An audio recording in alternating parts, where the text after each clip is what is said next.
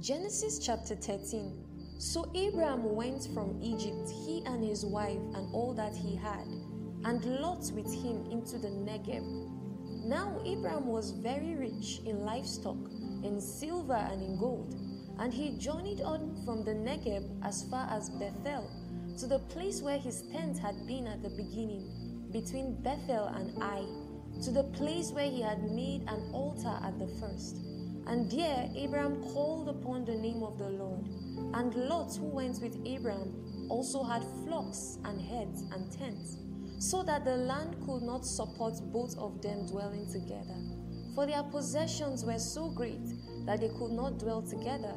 And there was strife between the headsmen of Abram's livestock and the headsmen of Lot's livestock. At that time, the Canaanites and the Perizzites were dwelling in the land. Then Abram said to Lot, Let there be no strife between you and me, and between your headsmen and my headsmen, for we are kinsmen. Is not the whole land before you? Separate yourself from me. If you take the left hand, then I will go to the right. Or if you take the right hand, then I will go to the left. And Lot lifted up his eyes and saw that the Jordan Valley was well watered, everywhere like the garden of the Lord like the land of Egypt in the direction of Zoar. This was before the Lord destroyed Sodom and Gomorrah. So Lot chose for himself all the Jordan Valley, and Lot journeyed east. Thus they separated from each other.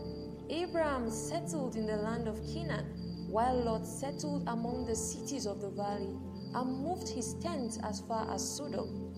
Now the men of Sodom were wicked great sinners against the Lord. The Lord said to Abram, after Lot had separated from him, Lift up your eyes and look from the place where you are, northward and southward, and eastward and westward. For all the land that you see, I will give to you and to your offspring forever.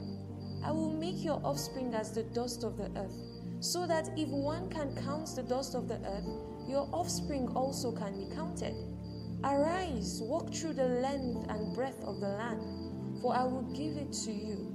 So Abraham moved his tent and came and settled by the oaks of Mamre, which are at Hebron, and there he built an altar to the Lord.